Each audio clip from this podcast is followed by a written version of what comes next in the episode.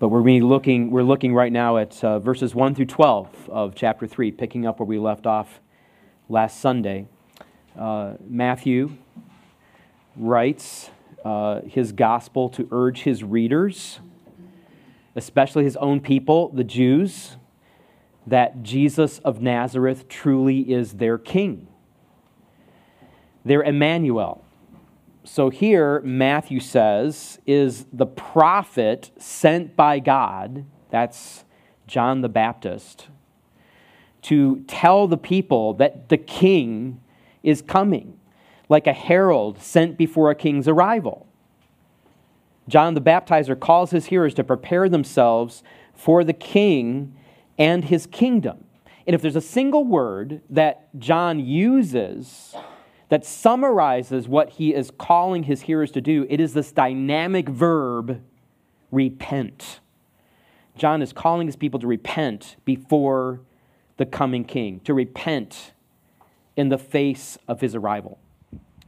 Because if you look at verse 2, you will see that this word is prominent in his message. In fact, you can summarize his whole sermon repent for the kingdom of heaven is at hand, and all that's involved with that kingdom coming is about to come.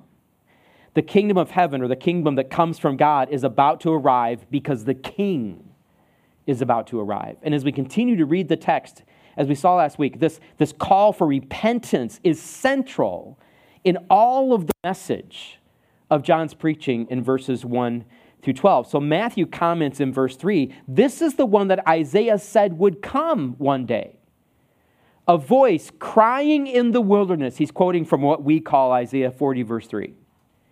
Prepare the way of the Lord, make his paths straight. How are people to, to, to themselves prepare this road? To prepare the path for the king? How do they make it easy for the kingdom come to, to, for the king to come so that there's nothing impeding his path nothing blocking his way to come and be their king but this, this straight, smooth path to the throne to rule over them. How are people supposed to do that? I mean, if we knew that we today were going to receive an important political leader like a governor or a president into our own home, what kinds of things do you think that you and I would be doing to make sure everything was in its place? Like the yard perfectly manicured. If you have kids, you know, the toys uh, put away, uh, the, the tools put away. That list that your wife has that you never get finished until you sell the house and move, you know, uh, that you, you get that all done because you're, you're waiting for this person to arrive. And we would dress ourselves up as nice as we can, all for the purpose of giving him a welcome worthy of his position. But this king that John is proclaiming is not interested in how we make ourselves look on the outside. He's interested in our genuine response on the inside. Making his way straight is by means of repentance. The coming of Jesus is paved by the repentant, righteous hearts of his disciples. And what was true then is still true today. We are waiting for the king to arrive again. Jesus instructs his disciples to pray for his kingdom to come, which is a prayer for the king to come. It's the final prayer in the entire Bible. Revelation 22, verse 20 Amen. Come, Lord Jesus. Probably several of you have prayed this prayer in your lifetime. And if we truly belong to this coming King, if he truly is our Savior, and we have declared our submission to him through our faith in his death for our sins and his resurrection from the dead, then our lives should be characterized today, among other things, by repentance. Now, as we saw last week, we are called to prepare the way of Jesus our King through a heart of repentance. Have five profound truths that, that really come right out of this text. And these truths help us to understand the urgency of this dynamic known as repentance. The first profound truth that we saw meaning of repentance. Simply put, repentance is turning or returning to God from sin, turning around, going a different direction from one direction, our sin, to another direction, God and His will for us. And we do not derive this definition as much from the text here in Matthew 3 as we do from the larger context of God's prophetic word to His people throughout the Old Testament. You realize, of course, that John the Baptist, or, or the baptizer, is really the way they would have heard that expression in the Testament. Uh, he, he's, he's not a New Testament prophet, he is the last Old Testament prophet sent by God to call his Old Testament people that we are reading of in the Gospels to repent.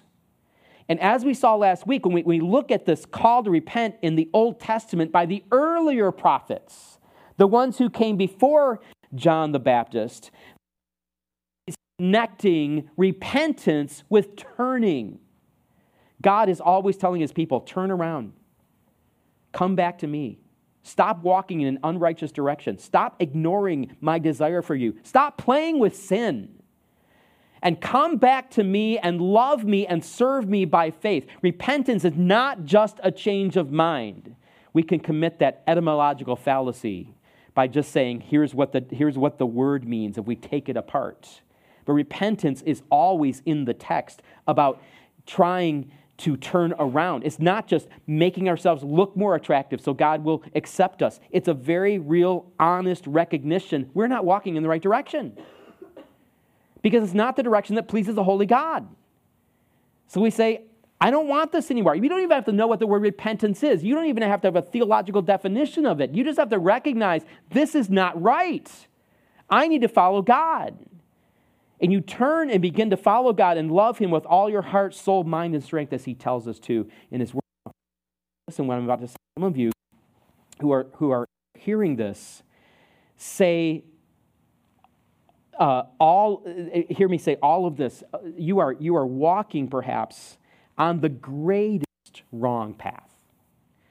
And that is the path that Jesus called the wide road leading to destruction to eternal judgment. Because even though you may have been to church all your life and even though you may maybe have been coming to Gateway for a long time, uh, there's never really been a time in your life where you personally recognized your need for forgiveness from a loving and holy God and you in your heart then embraced Jesus Christ as your Savior, you believed that Jesus paid the penalty for your sin with his death on the cross and through his mighty resurrection is offering you eternal life simply by believing him and trusting in him to save you. Instead, you've been simply cleaning up the yard, strengthening the house, making yourself look acceptable on the outside. And, and here's what's true you, you feel often better about yourself when you do that because your family and friends and everybody around you who know the Lord feel better about you.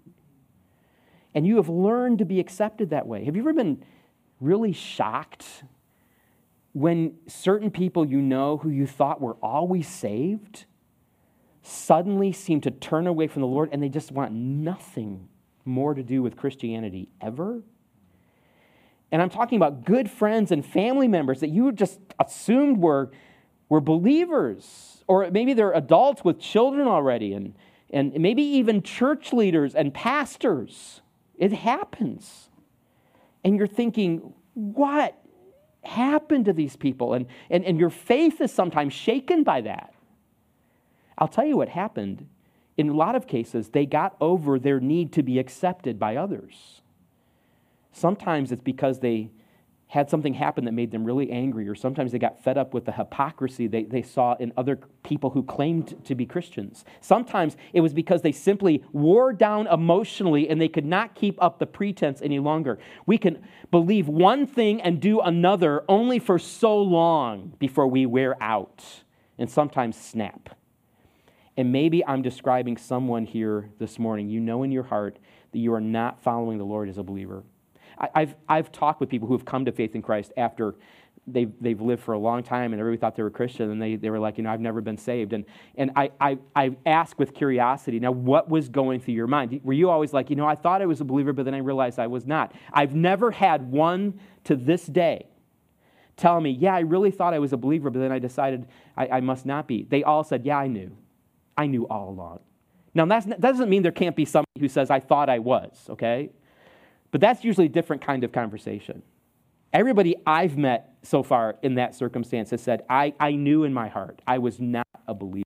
And I'm just trying to talk to you this morning.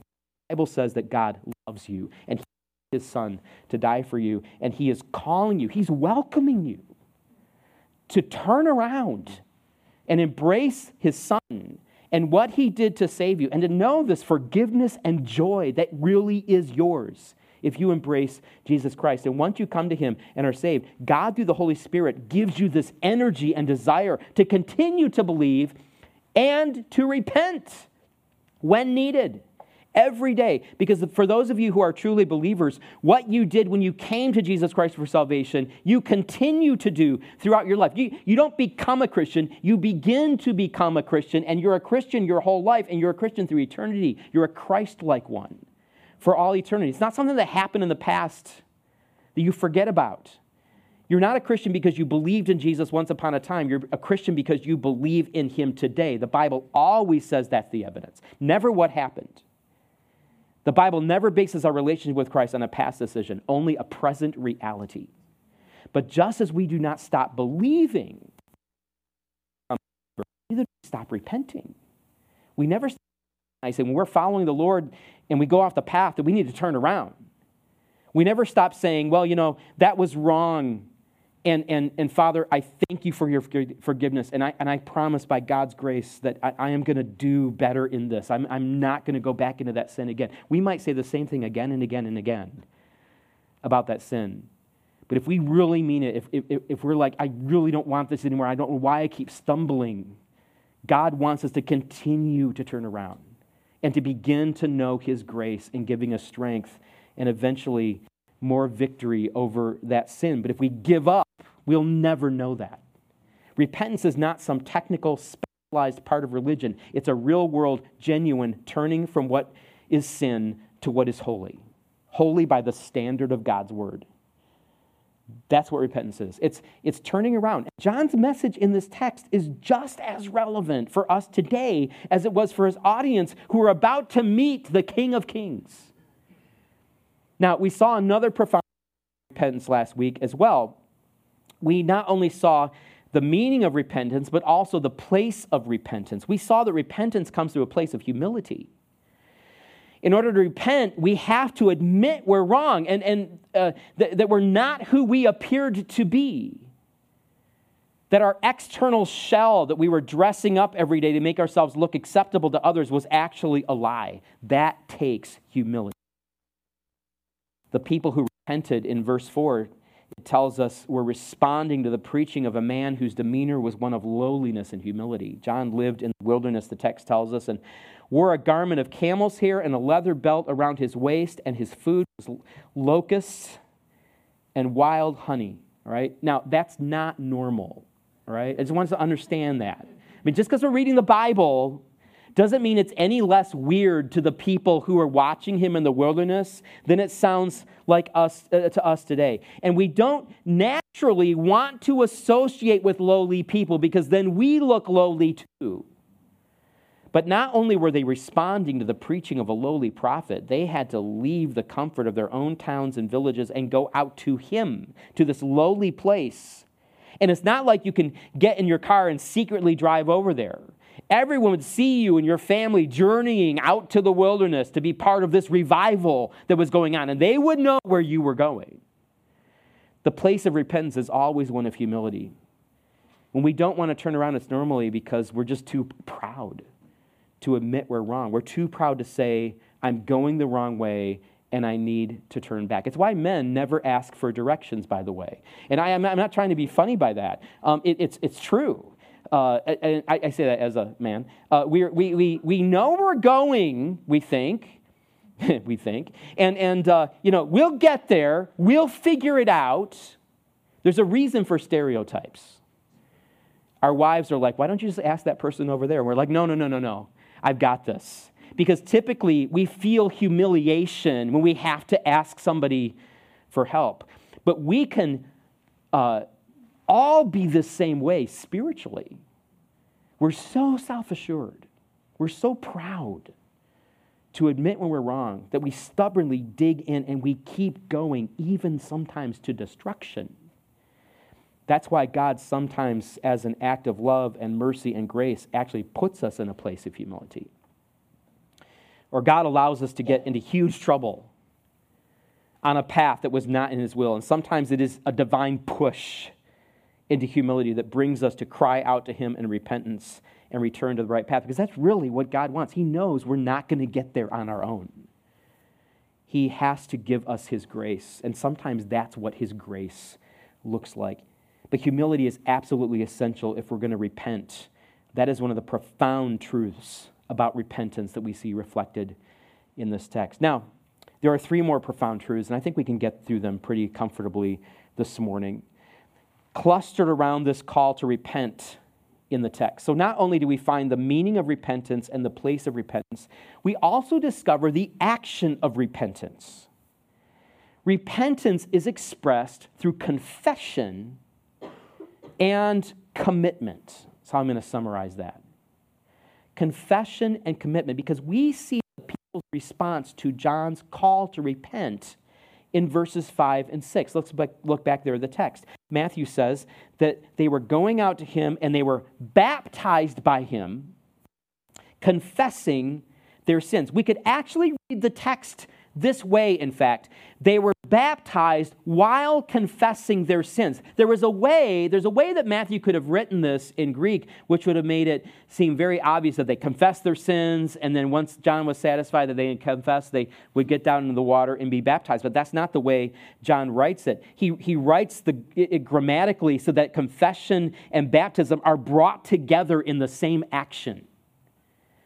When John called them to repent because the kingdom from God was being offered to them, this is what they did. This was their action.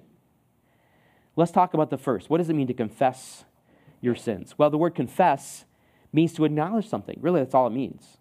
To admit it, to declare it. It means that we have to identify the sin in our lives that we want to turn from.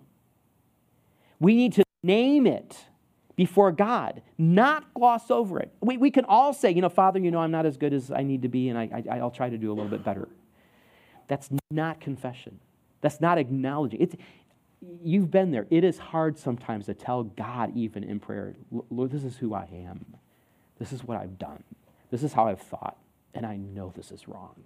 I know this does not please you we say, Lord, this is what I've done. I'm ashamed. I'm sorry. This is not the kind of thought or love or action that is worthy of you. And by the way, I think there's a lot of sorrow that comes with repentance. I'm not really talking about that a lot this morning because we all sorrow kind of in different ways. But and, and you can't just be sorry by your and, and alone, and that's somehow repentance. That's not what repentance is, and that's not what confession is. Just being sorry. But I think there is a lot of sorrow if we mean what we're saying. This is what I desire to turn away from and toward you. You know, the Apostle Paul had a time preaching in Ephesus that was very similar if you compare the two experiences. Uh, what, with what he was experiencing and what John was experiencing in the wilderness of Judea. Many pagan Ephesians had come to faith in Christ. And Luke tells us in Acts 19 that also many of those who were now believers came confessing, there's the same word, and divulging that's what confession does. We, we name it, we say what it is. Their practices. They were telling Paul, I used to be like this and I used to do this, but I'm turning from these very specific sins. So we read a number of those who had practiced magic arts, brought their books together, and burned them in the sight of all. And they counted the value of them and found it to be 50,000 pieces of silver. They were confessing their sin of participating in the honor of demons and the occult arts and I'm sure those, that's just the tip of the iceberg of what they were confessing.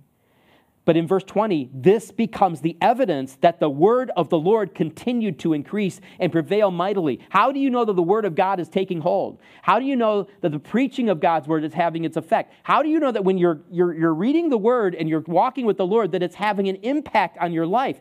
You see change happening. You see this desire to confess. That doesn't mean parade all of your sins in front of the whole church to be scrutinized. But I think it does mean, at the least, that there are people within the body of Christ that we have a relationship with that we should open up with, that we can say to one another, I have sinned. I've acted in a way that doesn't please God. I need you to pray with me.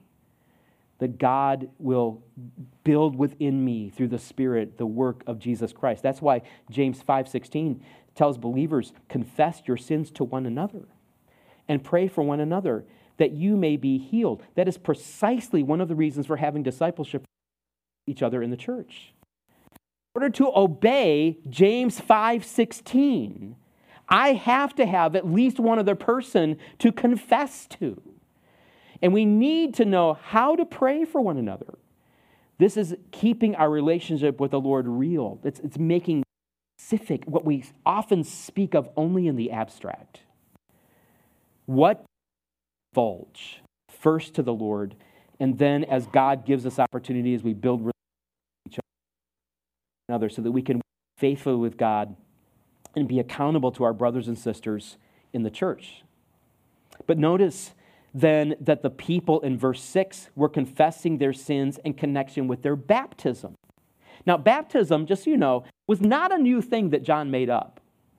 Uh, the Jews, even though we don't read about this in the Old Testament, but we know about this through other literature in the time period, the Jews had been using the ritual of baptism for a long time to signify this new beginning, this turning back to God. So they would come down into the Jordan and they would stand in line, and when it was their turn, they would come to John, who was baptizing them, and they would confess their sins, and he would dip them under in the good Baptist way uh, as a, a symbolic cleansing and a sign outwardly of what they were confessing inwardly. And this was an expression of their commitment. They didn't just stand at the riverbank and hear John's preaching and say, in the privacy of their own heart, okay, I'll, I'll do that. And nobody has to know about it because, you know, we can still hold our pride, we can still hold that veneer when we don't have to be real with other people. The genuineness of their repentance is seen in their willingness to confess specific sins and to declare for all to see that they were turning around and they were coming back to God or coming to God. Now, in order to understand this dual action of repentance and, and uh, uh, of confession and commitment to, together, there is a fourth profound truth that we see held out for us in this text that serves as a contrast to confession and commitment. And I'm talking about the neglect of repentance. Repentance is crushed by an elitist attitude. When we think that we have no need for repentance, because we're above that somehow. We would never say that of ourselves. We don't think of that way. Uh, we don't think that way of ourselves, not consciously, but really when we, we, are, we struggle with pride and we don't want to confess, we don't want to repent, that's what's going on. We have this elitist attitude. Repentance is for the real sinners, or maybe when I really blow it. Otherwise, I'm just fine. And we see this neglect reflected in the response of the Pharisees and Sadducees who also came to the baptism. So Matthew tells us, if you look at the beginning of verse 9, when he saw many of the Pharisees and Sadducees coming to his baptism, he said to them, You brood of vipers, who warned you to flee from the wrath to come? Bear fruit in keeping with repentance and do not presume to say to yourselves, We have Abraham as, as our father. For I tell you, God is able from these stones to raise up children for Abraham. Now, now, what is going on here? I mean, it seems as if John would be delighted that these spiritual leaders of the people were coming to his baptism. Like, oh, wow, we were praying that repentance would reach these people. The Pharisees, who were considered the theological conservatives of their day. In fact, you know, I, I know we beat up on the Pharisees a lot. It's a lot more complicated than we know. If Jesus had to pick a political, I should say, a, a theological uh, idealism among those that were available when he came in the first century, he would have been a Pharisee more than any other of them. And theologically, they were rooted well compared to the others. So, so they were the, the, the conservatives of their day. They were, they were the fundamentalists, you could say, of their day. And, and the progressive Sadducees, they weren't so much, they were, they were like the, the mainstream evangelicals, okay, of the day. Uh, sorry to any mainstream evangelicals. Um, let's, say, let's say left leaning evangelicals, okay? All right, I don't want to get in too much trouble. Uh, they, they, were, they were friendly with the Roman elites I mean, they, they, they toyed with, with the things of the world as long as they could get ahead, as, as long as they could get something out of that. And so they gained control over the Sanhedrin and the temple, uh, the, the, the, leading the temple, because they were put in political power by the Romans. And that had been going on for hundreds of years. It wasn't just a thing that started when Jesus came. But John is not impressed by their presence. You see, all of the people who were flocking to hear John were coming to be baptized, confessing their sins. But Matthew does not say that the Pharisees and Sadducees were being baptized. It merely says that they were coming to the baptism. And there is a world of difference between repenting and coming to watch other people repent. Now, some of them may have repented and believed that the Messiah was coming. I mean, I hope that's true. You, you see people in the, in the Gospels like Nicodemus who are very interested, Joseph of Arimathea. And, and after Jesus rose from the dead and, and the apostles began preaching the gospel, there were many priests and uh, uh, Jews who, and, and, and Sadducees and Pharisees who came to faith in Jesus Christ. But as a group, they've not come here in response to John's message, not now. They've come from Jerusalem to investigate. They're curious. They want to know what all the commotion is. They're listening to John with skepticism, standing there judging, looking down their noses at everyone else. So John cries out, You brood of vipers. Now, I, I, I'm telling you, I've been trying to determine exactly why he calls them the brood or the offspring or the children of vipers. I can't say 100% for sure. It can't be very good, okay? Let's, we can start there. Vipers are this, this cunning and poisonous creature in, in, in, the mind of, of the people in those days. And to be born of vipers spiritually at least means that you're not a true believer, but also that you're in danger of poisoning and corrupting the true people of God. And that is exactly how they end up being portrayed in Matthew's gospel. So when John says, who warned you to flee from the wrath of the wrath to come? He's got to be saying this in sort of a sarcastic way. Oh, I didn't expect to see you guys here. I, I mean, who told you to flee from the wrath to come? If that's exactly what you're here for, which I doubt. Nevertheless, John warns these elitist religious people in two ways. First of all, he warns them in verse 8 bear fruit in keeping with repentance. In other words, they can stand there and look all holy but there needs to be fruit, evidence in their lives that they have actually turned from sin and are following God. And that's what the Pharisees and the Sadducees struggled with spiritually. They struggled with true holiness, true righteousness. Because everyone ex- uh, uh respected them. And that's something for us to note. There, there's something that can happen to us where we put ourselves above what other Christians need to do when we start being too respected. They could put on a show on the outside and yet be completely unrepentant on the inside. In fact, that's what Jesus himself later in Matthew's gospel exhorts his followers to understand about these people. We could look at all of Matthew chapter 23, but maybe just a couple of verses here. Uh, Jesus himself tells the multitudes the scribes and Pharisees sit in Moses' seat. So do and observe what they tell you. They're in a place of authority, give them respect. But don't do their works because they preach, but they don't practice.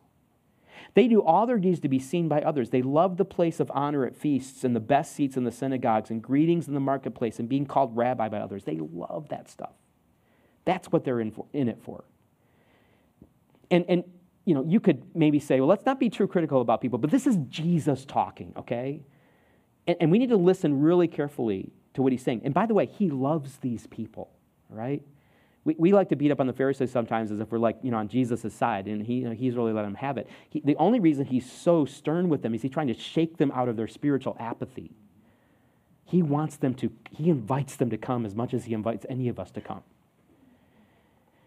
And being so respected, however, how could they ever humble themselves to repent? Why would they ever need to repent? So Jesus continues Woe to you, scribes and Pharisees, hypocrites!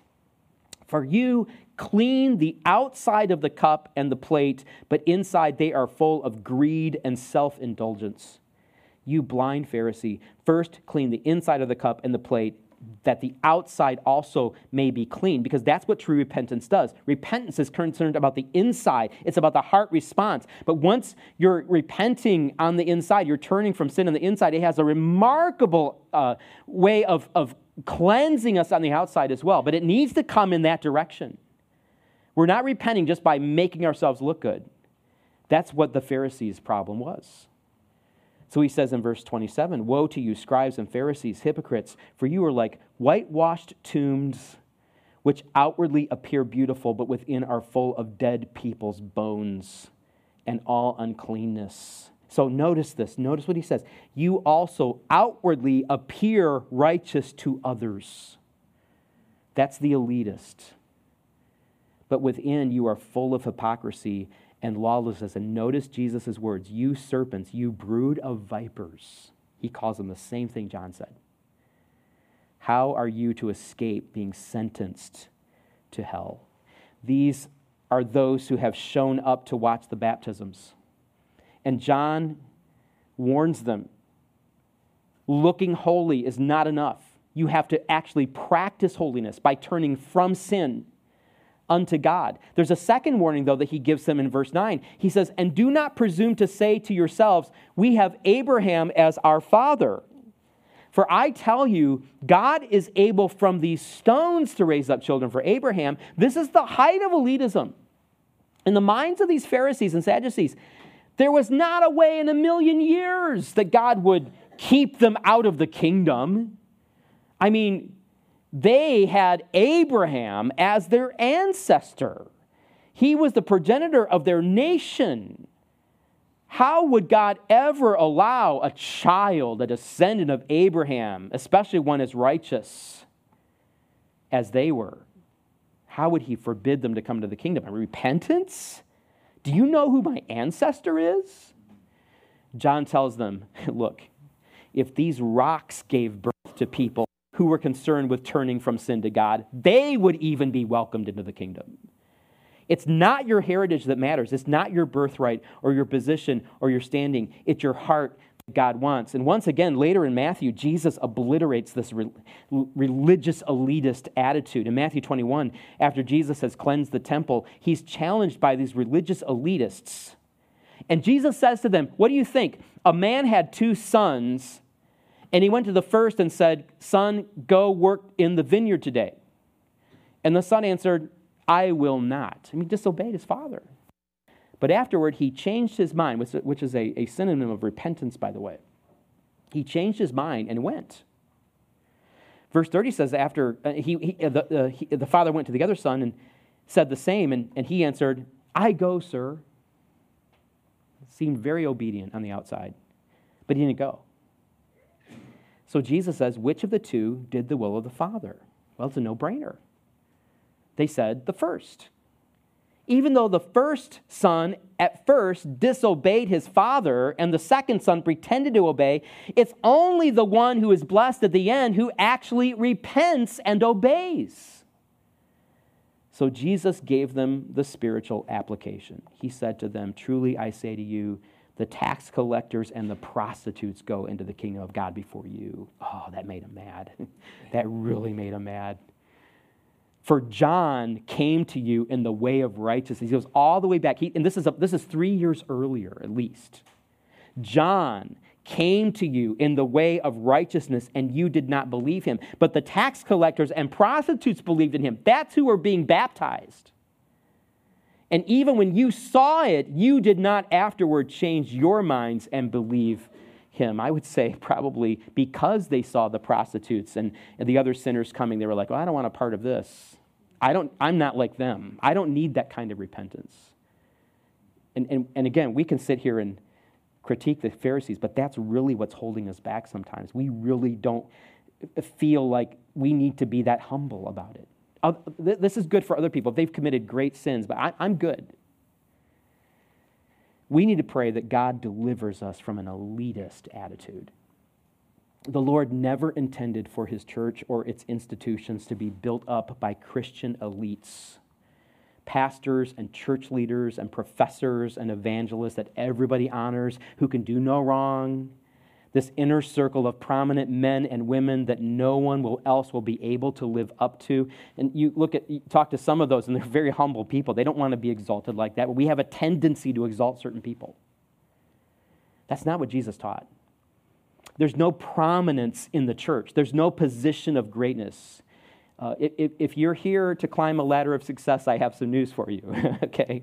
There is no ladder at Gateway Baptist Church. There should never be a ladder in any church, except that we're putting ourselves on the bottom rung because we want to serve other people.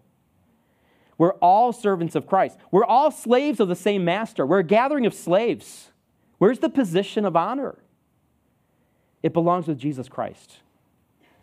And you might look at some men or women and think, you know, what's wrong with me? They look like they have it all together. So we'd like to give that, that impression. I feel like a complete failure next to them. I, I have to confess my sin all the time. I'm always having to repent, to run to Christ again. I, am so glad God is so patient with me because if He wasn't, I, I, I don't know what I would do. You think that way sometimes. And I'll tell you what, if you think that way, don't ever stop feeling that way about your life with Christ.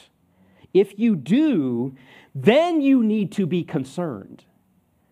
We must always walk dependent upon Him, always turning from wrong and right through confession and commitment. I don't know if you've ever envisioned your Christian life, especially when you're younger and then you get older, as you know, you've this path ahead of you, and you look forward to the day where you're not going to be sinning much anymore. Okay, and uh, you know, you, you look. I mean, some of you are older. Look back, and you're like, you you probably, you know, the Proverbs says that as you walk on that path, it gets brighter and brighter into the into the perfect day, and you thought that meant, you know, I, sin is going to fall away, you know, and praise God, it will someday. But God is not promising us that we'll have this perfect little path to walk down and everything is going to be just great. Just have to wait for a little bit. Just keep praying every day, keep serving Him. Pretty soon you'll be free from any trouble. No, God is always keeping us right here because He knows He's the only one who can change us. He's the only one who can minister to us and make it stick, make it last. And we have to avail ourselves of that grace through faith and through repentance. And if we ever come to a place where we do not think we need to live that way anymore, and we, it means we've become elitists. And the Lord does not build his church with elites. He builds his church with humble servants who say, I know I don't have much to offer, but I want to learn to follow the Lord with you by way of faith and repentance and obedience. That's how God builds his church. Now, we have to hurry on because I want to deal for just a few moments with one final profound truth that teaches us to have a heart of repentance, and that is the urgency of repentance. Repentance is crucial because of coming judgment. Why does John and later Jesus frame their preaching with this message Repent, for the kingdom of heaven is at hand? Because the coming of the king is at once a time of final judgment upon his enemies or those who have not turned to him, those who have not turned out of the way and come to him. It's at once a final judgment upon his enemies and a vindication of his people who have hearts of faith and repentance and have turned from their sin to him. When we pray for God's kingdom to come, we're praying for these, these dual actions, these dual events John preaches, even now the axe is laid to the root of the trees. Every tree, therefore, that does not bear good fruit, in other words, the evidence of repentance, is cut down and thrown into the fire, which in Jesus' preaching and here in, in, in John's preaching is always a symbol of eternal judgment. This fire. I baptize you with water for repentance, or, or as a symbol of your repentance. But he who is coming after me, the king, is mightier than I, whose sandals I am not worthy to carry. He will baptize you with the Holy Spirit and fire. John's baptism is merely symbolic. Jesus will baptize for real for keeps. And I take this to mean that Jesus will administer two kinds of baptisms. And there's some dis- discussion about this text in the commentary literature. I take it to be two kinds of baptisms. The first is a baptism with the Holy Spirit, which Jesus pours out upon believers when they come to faith in Him. And we see that dramatically happening in the book of Acts, beginning with chapter 2. The second baptism he mentions here is a baptism with well, what is this fire? Well, in verse 10, it's a fire of judgment. And in verse 12, it's also a fire of judgment. Verse 12 says, His winnowing fork is in his hand. After the grain was trodden to separate the kernels from the stalk, it was pitched into the air with a winnowing fork so that the grain would fall to the ground and be gathered into the barn, and the chaff would drift to the side. And Jesus is pictured as having this winnowing fork already in his hand. He's, he's all ready to separate who is turning to him and who is not. And John says metaphorically that he will toss the wheat with his fork, and thus he will clear his threshing floor and gather his wheat into the barn, but the, ba- the chaff he will burn with unquenchable fire. That's the baptism of fire. This is the final judgment I think he's referring to here the lake of fire for those who do not repent, turn to God by faith in Jesus Christ. If you do not know Jesus Christ as your Savior, this is your end. Don't shoot the messenger. This is what the Bible says. This is the witness of God's word. And I and so many others who are here today, if you would just pull us aside and say, you know what, I'm not sure of my salvation, we would love to just sit down and take God's word and say, this is what God says about following Him and coming to Him. But some of you may be thinking, you know, wait a minute, how could I face that kind of judgment? I know I'm a believer, I know I'm a Christian, and you're right. If you're a believer who has turned to faith in Jesus Christ, you are no longer under condemnation. Romans 8, verse 1, one of my favorite verses in all the Bible. Romans 5 1, we're justified by faith. We're declared righteous in the sight of God because of the work of Jesus Christ. But your willingness to humble yourself and live a life of faith and uh, obedience is actually the fruit, it's the evidence that John is talking about that you really have turned, that you're not just cleaning up the outside. And you want your faith to be genuine. And that means that all of us should take repentance as an urgent matter in December of 1995, just five days before, Christi- uh, before Christmas. 159 passengers were flying on American Airlines Flight 965 from Miami, Florida to Cali, Colombia. Most travelers were first or generation immigrants, including many children flying home for the first time or the first time in a long time uh, to visit their families for the holidays. The Boeing 757 was being flown by two highly experienced, decorated pilots with impeccable safety records. The aircraft had been upgraded with what they were calling a glass cockpit. That is a flight management system with the latest GPS technology that was designed to show the pilots everything in their path and provide them with this, this uh, safe flight path. And the pilots counted on this navigation system, especially on a night like this, because their takeoff from Miami had been delayed and they would be landing in the dark and it was winter and it was kind of foggy. And to fly into Cali, you had to navigate through the Andes Mountains. Cali is situated in a long valley in the heart of the Andes with 10 to 12,000 foot peaks all around. And the pilots had been trained in these situations to trust the flight management system. In fact, the flight path was clearly shown on the screen in front of the airline pilots with this bright line, the color of magenta. If they encountered a storm, like you see in this example here I'm showing you, or if they were flying over mount, mountainous terrain, the magenta line would tell them the safe way around or through. So if the pilots were ever in doubt about their flight path, they knew they could simply follow the magenta line and it would lead them to safety and take them to their destination with no incident. In fact, airline pilots of this time period, you can read about this, they were nicknamed children of the magenta relied so heavily on the magenta line to tell them where to fly. But there was a flaw in the technology that could prove fatal, they began to learn. In the mid 1990s, the shortcomings of the flight management system had not been completely realized.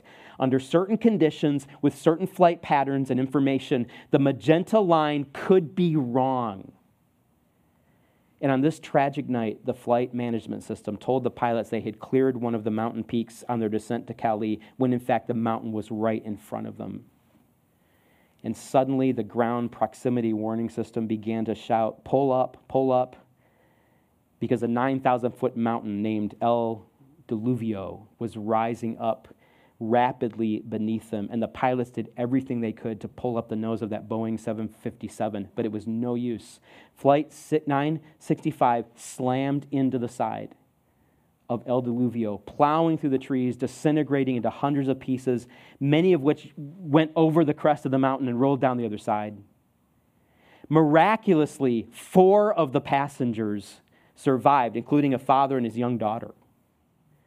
But the rest of the 159 passengers were killed instantly because when the pilots were confused and disoriented in the dark, they trusted the wrong flight path and it led them to destruction.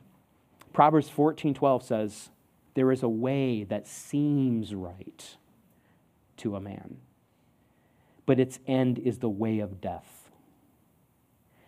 We live in a world that is always telling us to follow the magenta line, a line that is always shifting, always changing with the ideologies of the culture. But God has already given us the safe path, the right path, the holy path. And this path never changes because that's the nature of truth. Truth doesn't change. Its application can change to the situation, but truth itself never changes. And if we ever see that we have strayed from this path, God calls us to repent, to come back to the right path. It means that we turn from sin and unto God. And it means that we have to humble ourselves and confess specific sin while we commit ourselves to the right path, recognizing how needy we are. We're not elites because the King is coming the coming of Jesus is paved by the repentant, righteous hearts of his disciples. By God's grace, let's live in such a way that we are always ready to welcome him. Father, thank you for your word.